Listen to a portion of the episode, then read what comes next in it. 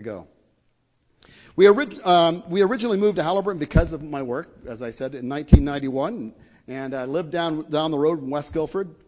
Uh, many of you know Medeba, but those of you who don't know Medeba, let me give you a brief overview and uh, tell you a little bit about the context of not only me personally, but of the topic that we're going to speak about today.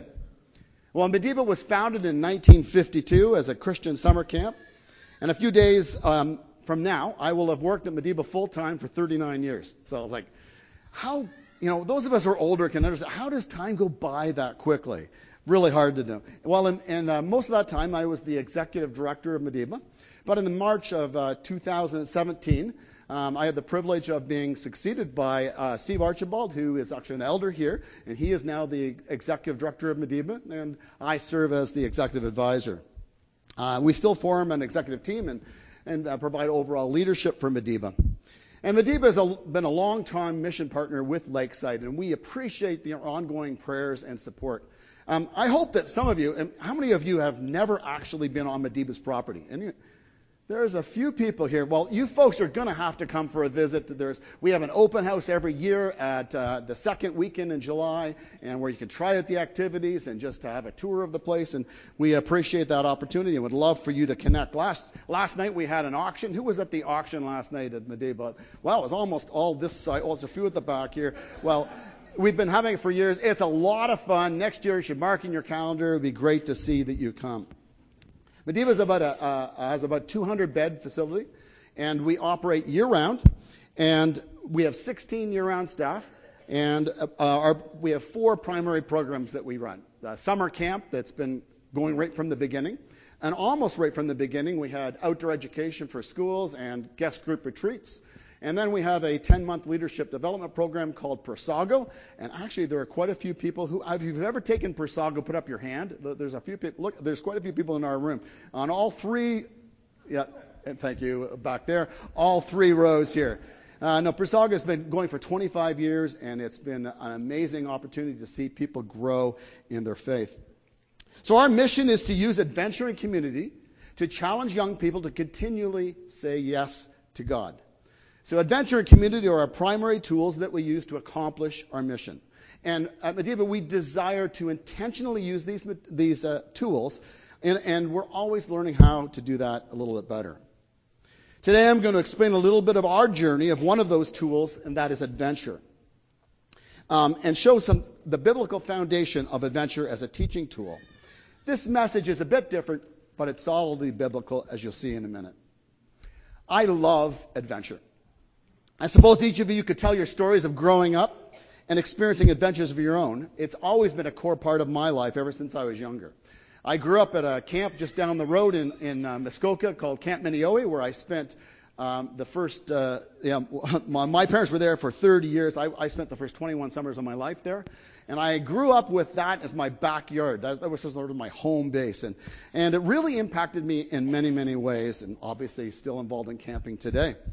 Um, I was introduced to cool activities like learning how to swim or paddle a canoe or light a fire and, and many more activities like that. And at summer camp, I also had the opportunity to uh, learn how to do, do canoe trips. And this uh, picture that you see in front of you is a picture of me in 1976, actually when I was not working full time for Medeba. So this is prior to 39 years ago, obviously. And I led a, a canoe trip from the northwest corner of Algonquin Park, a big question mark all the way down through Algonquin Park and right back to Medeba.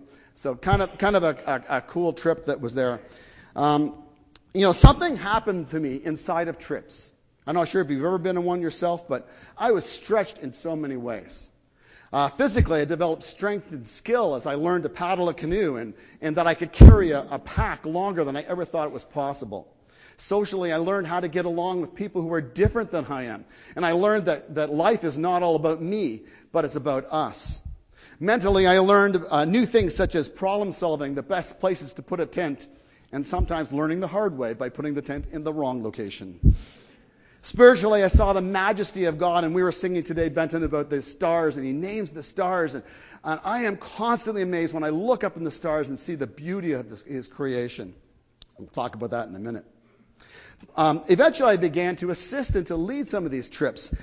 And not only did I see significant change happen in my life, but I could articulate and see in others as well. I knew it was special, but I really didn't understand why. I knew there was a power that uh, I could not articulate it. Um, how to maximize the impact until I was introduced to secular adventure theories such as that espoused by people like Kurt Hahn, the of, the father of adventure education, as he's sometimes called. Um, and he he was uh, founded Outward Bound in the 1940s. He and many others like him have developed the uh, secular adventure theories into a fairly well-known um, uh, philosophy of learning today. We learned lots of amazing secular theories, concepts, and applied them to our ministry at Medeba. We found ourselves using these theories and adapting our beliefs in the process. Some worked really well, others not so much. So I knew there was power for life change, but I was not clear as to why. I was never taught about it personally, and nor did I teach others. And little was written about it from a Christian perspective. And every time I could see a little article or a section in a book, I ate it up and was very interested to find it. I knew that adventure was in the Bible, and perhaps you could think of adventure stories that are in the Bible naturally, anyways. I could think of stories like David, who was uh, called by God to uh, stand up against the giant uh, Goliath. And uh, that was an incredible story when you think of it. I learned about Peter, who stepped out of the water to come to the Lord who was walking in the water. What an adventure experience that would have been. What we needed, we believed, was a comprehensive biblical understanding of the role of adventure, the process of life learning, a theology of adventure, if you please. I was really hoping someone else would do it. But eventually I said to the Lord, I felt the Lord sensing to me, you do it. Ever felt inadequate? Have you ever, has anyone ever felt inadequate? yes. Well, I feel inadequate all the time, even coming here. Even though I know what I'm saying, there's a sense of inadequacy. But we, you know, eventually I obeyed. So we set off on a journey. We needed a map for the journey, and the Bible is God's word given to us. It's the, sort of a map for our lives. In it, we find every principle that we need to live our lives. Not only is the Bible an amazing book, but it's inspired. When I say the word inspired, I don't, you, we, we automatically go to thinking uh, ideas in our culture like a musician being inspired to compose a, a, a score of music, or an artist being inspired to paint a masterpiece. Inspired is not quite like that. Biblical inspiration means God breathed. It's the idea that He used people um, by having his ideas spoken through them. 2 Timothy 3:16 and 17 says all scripture is God-breathed, that is inspired, and is useful for teaching, rebuking, correcting and training in righteousness, so that the man of God or the woman of God might be thoroughly equipped for every good work. I believe that the Bible is God's revealed word to us, and as such has authority for truth. Of course, not every topic in the Bible uh, is found in the Bible. We know it's just not that way. But universal truths about God and His creation, including man, are clearly explained and includes every principle that we need to live our lives the way we should. Scripture reveals timeless principles that can be applied to life today. One of those principles, I believe, is that adventure is a legitimate teaching tool that both God and other leaders use through Scripture and who have successfully done so down through the ages. I set on a, out on a journey to pore through the scriptures and discover what it reveals about adventure as a teaching tool. We've established, in doing so, we established four criteria to sort of form a grid. And those criteria are listed before you. First of all, there must be a leader who set up a task or an experience. The outcome of that experience must be uncertain, which is the essence of what adventure is. There has to be risk for the participant, and it must be designed for positive learning. And we took scripture and read it through many times and, and ran it through the grid. And at the end of that, we came up with 105 examples that met all four of these criteria. And we developed those into 19 principles. And those 19 principles we made into a book. Now, I'm not, I'm not here to talk to you about the book today. I really want to talk to you about the core principles behind the book. But some of you may be interested in, in uh, engaging and talking about that. It's certainly the essence of what we do at Medeba if you want to find out more about that. So, what is adventure? Adventure, the origins of the word come from the Latin word adventura, which is uh, literally means to come. And eventually it came to mean the idea of a hazard or a risk or taking a chance. And uh, an experience must have an uncertain outcome. Really, any activity you undertake, the outcome is uncertain. But it's the degree of uncertainty determines the degree of adventure. So at Medeba, we've developed our own working definition, and I'll just say that briefly here to give you an idea of what we, we think. Um, Christian Adventure is a Bible based strategy that leaders use to design and guide controlled risk experiences where people are encouraged to say yes to God. Now, that's a mouthful, and we have a lot behind it, but I just want, just want to make a couple of comments about it as we go through. First of all, it's God's idea, it's not man's idea. Leaders use, the, and adventure in the context of the Bible is always in the context of leadership, hence that's, that was one of the criteria that we used to establish which the research and that leaders used uh, is important. And, and, the idea of intentionality is seen in the de- designing and guiding, and you can see them in Scripture lots of times. They're very specific. When I looked at it for these eyes, you could really see it clearly. Controlled risk experience, by definition, risk is part of adventure, and we're going to be talking about that in a minute, where people, which could be either an individual or a group, are encouraged to say yes to God. This idea of saying yes to God is very important to us in Medeba. It's the essence of our mission. And we, it's really a philosophy of evangelism and discipleship. So let's explain that a little bit right now so it gives you a little framework of how we view this. We've chosen to develop a tool that is solidly biblical and easy to understand. So at Medeba, we define yes in the broadest of ways. Any decision that makes a step towards learning and applying truth about self, others, and God is a yes decision. It's a continuum that's shown in three parts. So let's just break down each of those three parts. And it's a, a series of a whole bunch of decisions. It, it's not just even the number of ticks that are on the scale right now. First, a yes decision before conversion is part of evangelism. So let me give some examples from a, from a camp context. A school group is on a backpacking trip and pauses to reflect on a spectacular sunset. You ever, you ever have those sunsets that you're driving along, you actually got to pull over to the side of the road because they're so amazing? That kind of sunset. And then an outspoken atheist in the group says a comment says, wow, maybe there is a God. That is a yes decision. Or a guest is on a trip, is intrigued about what she heard about God and asks her, her leader, could I have a Bible? I'd like to check that out for myself. That is a yes decision. Yes, decisions in the context of evangelism are made, even if they don't understand that they're making them. It's important, and we celebrate those at Medeba. Next, a yes decision at conversion is salvation. So there is a time, Jesus said, I am the way, the truth, and the life, and no one comes to the Father except through me. Jesus is the way. The Bible is clear that to become a Christian, we must come to Jesus and believe, trust, have faith, believe in Him. But it doesn't stop there. And that's sometimes what, what the problem is in churches that we think that that's where it is. I've made it into heaven. I don't need to grow. But the yes decisions need to continue. So finally, a yes decision after conversion is part of discipleship. For instance, let me give some examples from a, um, a, a camp perspective again. Think of a teenage girl who was hurt by her friend who betrayed her confidence by sharing an embarrassing story about her. Later, the friend felt bad and asked for forgiveness, which was extended. What a wonderful example of a yes decision. Or after hearing a talk about honoring your father and mother, a young man determines that when he goes home, he needs to start treating his mother and father differently. That is a yes decision, and we celebrate that. All of these are examples of yes decisions that are in the context of discipleship. The leader's role is to move people along the continuum by creating windows of opportunity for yes choices to be made. We create these opportunities, and God uses them in His perfect timing.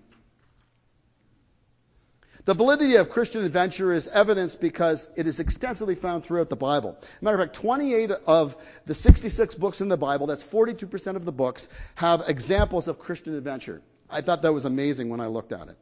Um, let me give you just a highlight of some of those major texts of Scripture as we do a broad overview of that. So the, the Pentateuch, the first five books of the Bible, we find in Genesis uh, a story of Noah, which is like a, a classic adventure story. This guy's told, told in the middle of a dry land to build an ark. Can you imagine how long it would have taken him to build that? Can you imagine the ridicule that he would have had from all the people who passed by and said, What are you doing, Mr. Noah? Terrell, I can imagine. He was on a journey, and uh, the story, if you want to read about it, and if you don't know of it, is amazing to see what God did through that story. Historical books, we think of people like Gideon, another one of my favorite adventure stories. Gideon was uh, called to mobilize to fight the, the Midianites and the, ends up bringing a great victory with only 300 men. I, I, love the story because the Midianites were oppressing Israel and they cried out for help. Judges, it's full of this all the way through. God chose a fearful man who was threshing wheat in a wine press. I mean, he was so afraid of uh, others, and uh, because the Midianites would come and just uh, pillage the land every year. But God called him, and he together called the army. And he said, and 32,000 men came. That's a pretty good army. You know? So now he's got, and God said, um, that's too many men. So he said, so he said, anyone who's fearful can go home. Well, 22,000 left. Uh, I don't know whether you would have been one of them. Perhaps I would have been one of them. Uh, that, so now there's 10,000 left. I mean, these are like strong and fighting men. But well, then God says to, uh, to Midian, sorry, to uh, Gideon, God says that's still too many men because you're going to think that you did it on your own. So he said, so he, made a task, and we won't go into the details now, that basically separated down to 300. I mean, it was so ridiculous that God put this in the situation that they were forced to have to trust in God. And if you want to read the story, again, you can read about it in uh, Judges 6 and 7. However, how about a, a person like Noah and in the prophets? And there's lots of examples of the prophets being asked to do absolutely crazy things. So Noah, uh, sorry, so Jonah was uh, called by God to speak a message of judgment to the people of Nineveh. The, the people of Nineveh were really the enemies of the Israelites. And Jonah was given the task and he went in the opposite direction. But God intervened by sending a storm and then a fish and, and finally he reluctantly obeys. Interesting how that, how he responded and how that was adventurous. The gospel, in particular, the, the life of Jesus, is so full of incredible examples of adventure. Remember when Jesus commanded his disciples to feed the crowd of 5,000 with only a few loaves and fish? I mean, well, you know, they had been out in the wilderness for a while, and, and, and he says to his disciples, um, yeah, these, these, guys are getting hungry. He says, you give them something to eat. the disciples looking back and say, well, we hardly have anything, a few fish and like a couple loaves of bread. And yet God does a miracle through this. In the very fact, why did Jesus say, you give them something to eat? It's an interesting uh, thing to unpack and understand. He, he was trying to lead them through an adventure experience to see how they would respond, and they were about to see an incredible miracle. Or think of Ananias. I don't know if you know of Ananias, but um, if you think of uh, uh, the Apostle Paul, before he was called the Apostle Paul, he was called Saul. And he was an adamant persecutor of this new Christianity. Matter of fact, he was so full of zeal, he got permission from the people in Jerusalem to go up to Damascus with papers to be able to imprison and throw these Christians in Damascus into jail. The early church was, was experiencing some incredible persecution at this, at this time. So, in the midst of it, God met and um, Saul in an incredible way. He was blinded, and and then, but the guy that the sort of the small character in the story is, is Ananias. He was told to go to Saul and to heal him. Sometimes we read scripture, we read it too quickly. We have to like let that soak in. This is the guy that's been, been not only participating in murder, but been imprisoning and throwing people into jail. And that very guy, Paul, uh, Ananias is told to go and meet with. What an adventure and what a story. So we have a textbook of adventure examples in the Bible itself. So of my research, I determined there are five core principles. We don't have time to look at those all today. Instead, we're just going to look at two in the time that we have remaining. And those two are risking and trusting. So let's first look at the concept of risking. See, biblical adventure, or uh, Christian adventure as I sometimes call it, and I use those terms interchangeably, is always involves risk. I'm not sure how much you've ever thought about risk or what, what, what you think of when you think of risk. Maybe you're risk adverse. Maybe you're actually very risky and, you, and you're willing to try new things. The root of the word risk comes from the Italian word risco, which means to dare. And think of the Italian and Spanish soldiers who would, were renowned for their adventurous spirits that took them to the four corners of the world, really to dreaming about becoming rich and famous. They would put themselves at great risks in the hope of attaining great rewards. Um, they could become lost at sea or succumb to a violent storm or be killed by indigenous people. Or they could simply return with a ship full of gold and spices and be given a high government position for discovering new land and a new continent. By the way, this doesn't say that, I'm not saying that that was a good thing that, that, that happened. I'm just saying that that's how that word was used. See, risk carries the idea of both danger and reward. See, choice is at the center of risk. God created the idea of risk by giving us the ability to choose. I'm not sure how much you've thought about this, but hopefully we can just pause to think about it for a few minutes. Think of the story of the first people on the earth, Adam and Eve. Let me read um, a passage from Genesis that describes them in Genesis 3. The Lord took the man and put him in the Garden of Eden to work it and to keep it. And the Lord commanded the man, saying, You may surely eat of every tree in the garden, but the tree of the knowledge of good and evil you shall not eat, for the day you will eat of it, you shall surely die. Adam and Eve were created with the ability to choose. Just like Adam and Eve had the ability to choose, we also have the ability to freely express our love to God and to others, or not. We were not created as robots, but we were created with that ability to choose. Now, having that ability to choose meant that we could choose either good or evil. You see, God uses risk to teach us how to live. He places risk in our lives, in life circumstances that force us to reach out and trust Him, which we'll be talking about in a minute. It takes us out of our comfort zone and lays a foundation that teaches us to trust. But only when we learn to embrace risk, whether it be physical, emotional, social, economic, spiritual, can we really dare to experience the rewards? Let's consider the story of the prophet Nathan as we look into, as he confronts King David in 2 Samuel uh, chapter 11 and 12. We'll sort of summarize that. At that time, David is firmly established as the king of Israel. He's out for a breath of fresh air on, on his rooftop and looks down and sees below a woman bathing. That woman's name was Bathsheba. He, being the king, had authority to do anything, so he sent for her. And he brought her back to his chamber and had adultery with her. She eventually became pregnant and things got worse for him. He committed adultery. And then so he knew he wanted his, actually Uriah, her husband, was one of his army officers. So he got him to arrange for him to come back and to sleep with his wife so that somehow he would think that it was his baby.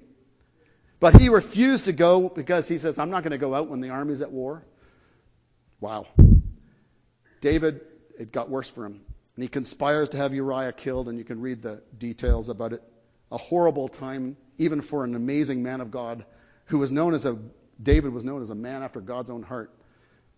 If you think you can't fail, just think about him. Usually we think about the story from David's perspective. But take a minute to think about what it would have been like for Nathan Remember, the king had absolute power. They could do whatever he want. So here's what Nathan was told to say to King David. In chapter 12, we read, And the Lord sent Nathan to David. He came to him and said to him, There were two men, told the story. There were two men in a certain city. One was a rich and the other was poor. The rich man had very many flocks and herds, but the poor man had nothing but a little ewe lamb which he had bought. He had brought it up and it grew up with him and his children and he used to eat morsel and drink from his cup and lie in his arms and it was like a daughter to him. Remember, David was a shepherd too, so he knew all about this. Now there came to be a, a traveler, it was a rich man, he, and he was unwilling to take one of his own flock and herd to prepare for a guest who had come to him. And he took the poor man's lamb and prepared for it man, uh, for the man who had come to him. David's anger was greatly kindled against the man. And he said to David, to Nathan, As the Lord lives, the man who has done this deserves to die. And he should restore the lamb fourfold because he did not, did this thing and because he had no pity. Nathan said to David, You are the man. Wow. Just like Nathan the prophet, sometimes we're asked to step out of our comfort zone and do things that uh, are not comfortable and are risky, not knowing what the result would be. Actually, Nathan was never promised what the result would be. There are, there are examples of people who obeyed God and were killed. We don't think of those. We always think that God always rescues. He doesn't always do that. We need to read our Bibles and be more familiar with it if we think so. Remember the question that I asked at the beginning? What caused you to grow? When you were, can you think of the time in your life? I have come to believe that we can't grow without taking a risk. We need to step outside of our comfort zones and boundaries of personal security to allow God to teach us new lessons. Risk is necessary for growth. In our, as we age, and everyone here is younger than those down there, so we're all aging, our desire for risk diminishes. And it takes effort to continue to seek risk, and we have to be intentional about doing so. Are you willing to risk or to try something new? Years ago, I made it the goal with it when I, this is when I was a lot younger, when I was 80, which doesn't seem that long from now, but when I was 80, that I'd learn something new. I want to be learning new things. It's not comfortable to learn new things and to do things that, that aren't, it's actually kind of risky. Are you willing to say, take a risk and say yes to someone at church? Maybe there's just talk to someone that you don't normally talk to or, or volunteer for something that you've never done before. Are you willing to invite someone for dinner or someone that's not a regular part of your friends? Will you say yes to appropriate risk? Is the question I believe that God asks each of us. Nobody grew closer to God or did anything significant for God without risking. Ask God to give you the wisdom to choose something appropriate to do even this week. Closely linked to risk is the second principle. That's the principle of trusting. See, Christian adventure is rooted in a deep trust in God. Have you ever experienced a significant breach of trust in your life? Actually, put up your hand if you have. A, a, a, there's a lot of people in, with their hands up. I've not had that many. I've had some. Um, my first girlfriend later married a man who beat her up regularly. It, broke my heart. I have friends whose spouses have left them for somebody else. I know of people who have told vicious lies about other friends. And I know of precious children who have sexually been abused by a, a trusted adult. These are significant examples of trust being violated. And I'm sure that if we talk to each of you, you could probably say your own list. We live in a society that is increasingly suspicious of people, and in many cases for good reason. Trust is a rare thing. But trust is not only a core concept of adventure, it's a core concept in the Bible. So let's just take a few minutes to look and do a, a brief overview in a minute of trust. One dictionary defines trust as to rely or place confidence in something or someone. Think of an example of a chair. When you came into the auditorium today, my guess is that none of us sat, uh, looked at the chair and sat down and say, is this going to work? But if we came in and it was a dilapidated old chair that uh, was the, was paint peeling off and or there, there was something obviously wrong with it, it might result in suspicion. And that makes sense. Biblical words for trust include belief, faith, confidence, dependence. So let's look and do a brief overview, as I said, of the idea of trust in the Bible. First of all, let's look at good trust. Then we're going to look at bad trust. And then we're going to look at um, good human trust. So good trust. Proverbs 3 verse 5 says, trust in the Lord with all your heart. God is the only one who can fully be trusted, the, the scriptures teach. Jeremiah 17, 7 says, but blessed is the man who trusts in the Lord, whose confidence is in him. God knows the one who trusts him and he will bless him in many ways. Or think of Jesus in John 2 verse 11 when he said to his disciples, um, and he and his disciples put their faith in him. The disciples were continually reminded to believe in Jesus in every circumstance that they encountered. John 14 verse 1, Jesus says the following words, trust in God, trust also in me. See, Jesus equated himself with God and he and the Father could be fully trusted.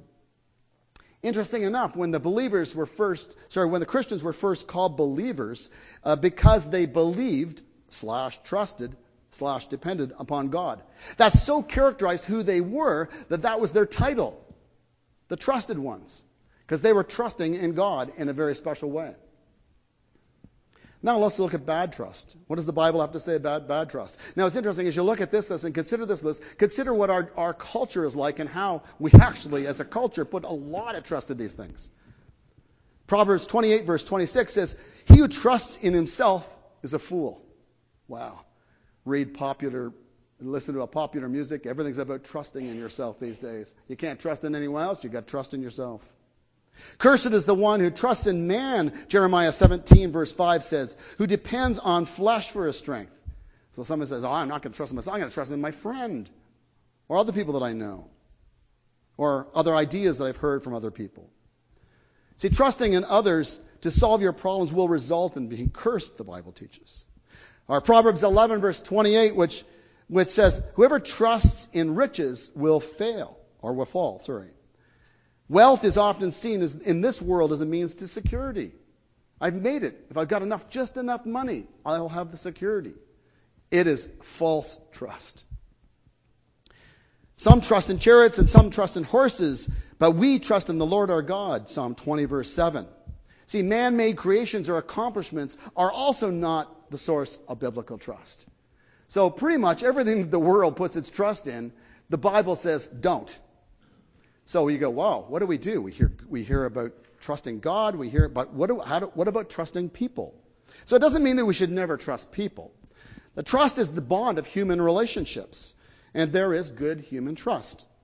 Proverbs 31 verse 11 describes the godly woman as having a husband who has full confidence or trust in her. I'm incredibly blessed to have been married to my wife Glenda for 36 years, and my confidence in her continues to grow every year. A really interesting verse is found in 1 Corinthians 13, verse 7, in the middle of the love chapter. It says that love, do, do, do, dot, dot, dot, always trusts. Fascinating. I'm not sure if you've ever thought about that. It means that in doubtful cases, he or she will err on the side of believing others rather than suspecting them.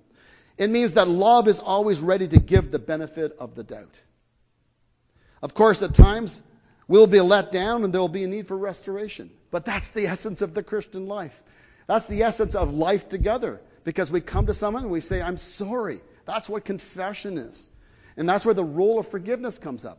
Colossians 3 verse 13 describes this. It says, we need to bear with one another and forgive what other grievances you may have against each other. Forgive as the Lord forgave you. That's the model of forgiveness that we use. Wow.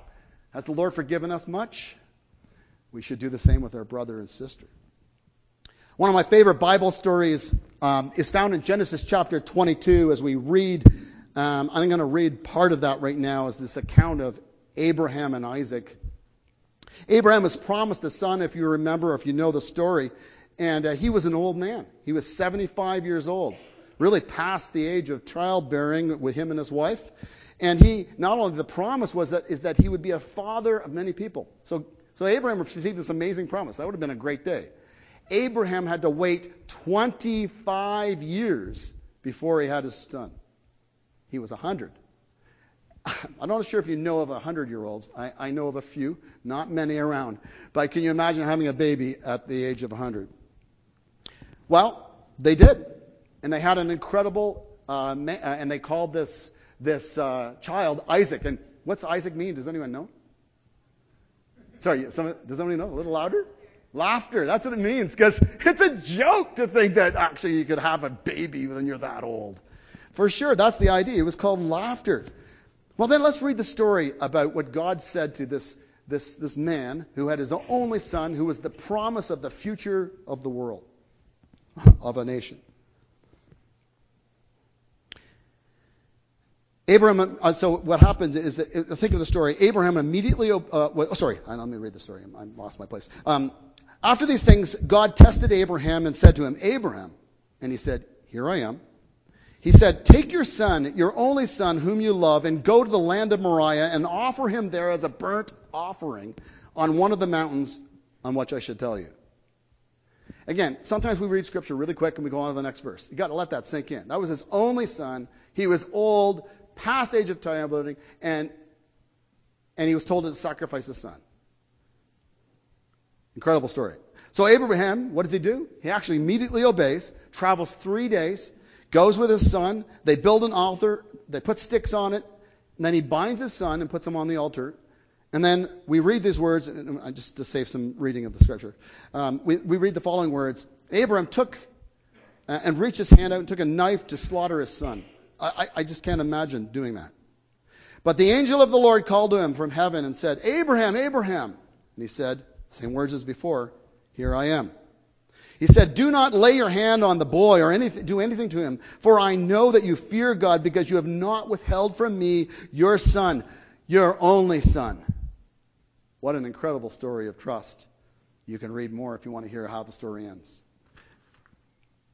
There are many other examples in Scripture that show incredible trust. Think of the example, I'll just give you two really quick from other parts. 2 Kings 18 and 19. The, the king of Assyria had uh, you know, close to 200,000 men surrounding Jerusalem. A massive army was threatening them. And Hezekiah seeks the Lord for help. And we read an incredible miracle happened. That night, God slew 185,000 men. They just died. It's an incredible story. And that the city was rescued. And incredible trust through the process. How about Jesus again, which I, ex- I, gave examples of it, but this example of him sending out his 72 disciples ahead when he was trying to uh, spread the message through the land at the time. So he sent these men ahead and uh, in two by twos in pairs, and, uh, and he instructs them to carry no money bag or knapsack or sandals or anything else to look after their needs. They had to trust God on the way. The Bible's full of the idea of trust. Just like the Bible teaches to, us to embrace risk in our lives, we are also encouraged to embrace trust. We encounter situations where we are unsure of the outcome. Anyone in a situation right now, you're unsure of the outcome. Put up your hand if you are. I mean, I, am in. I'm, most of us are.